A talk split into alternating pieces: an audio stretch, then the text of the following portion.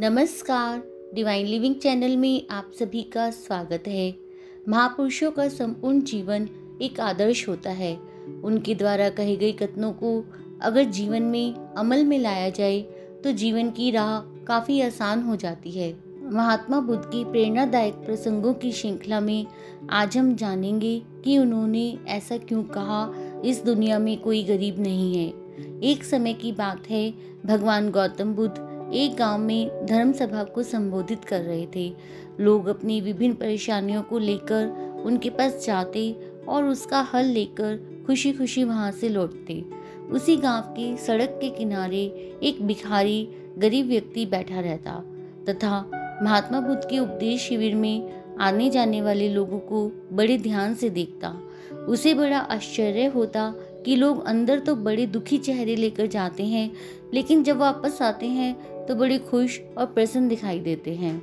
उस गरीब को लगा कि क्यों ना मैं अपनी समस्या भी भगवान के समक्ष रखूँ। मन में यह विचार लिए, वह भी महात्मा बुद्ध के पास पहुँचा। लोग पंक्तिबद्ध खड़े होकर अपनी समस्या को बता रहे थे।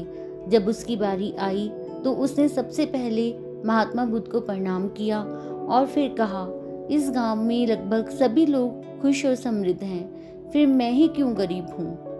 पर उन्होंने मुस्कुराते हुए कहा, तुम गरीब और निर्धन इसलिए हो क्योंकि तुमने आज तक किसी को कुछ दिया ही नहीं। इस पर वह गरीब व्यक्ति बड़ा आश्चर्यचकित हुआ और बोला, भगवान, मेरे पास भला दूसरों को देने के लिए क्या होगा? मेरा तो स्वयं का गुजारा बहुत मुश्किल से हो पाता है। लोगों से भीख मांगकर अपना पेट भरता हूँ। भगवान बुद्ध कुछ देर शांत रहे, फिर बोले, तुम बड़े अज्ञानी हो।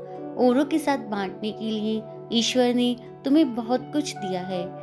मुस्कुराहट दी है, जिससे तुम लोगों में आशा का संचार कर सकते हो।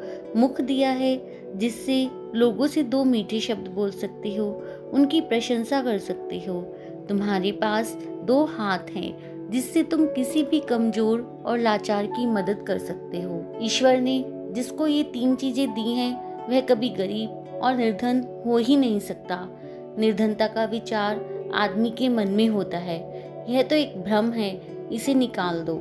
कभी भी मन में निर्धनता का भाव उत्पन्न न होने दो। गरीबी अपने आप दूर हो जाएगी।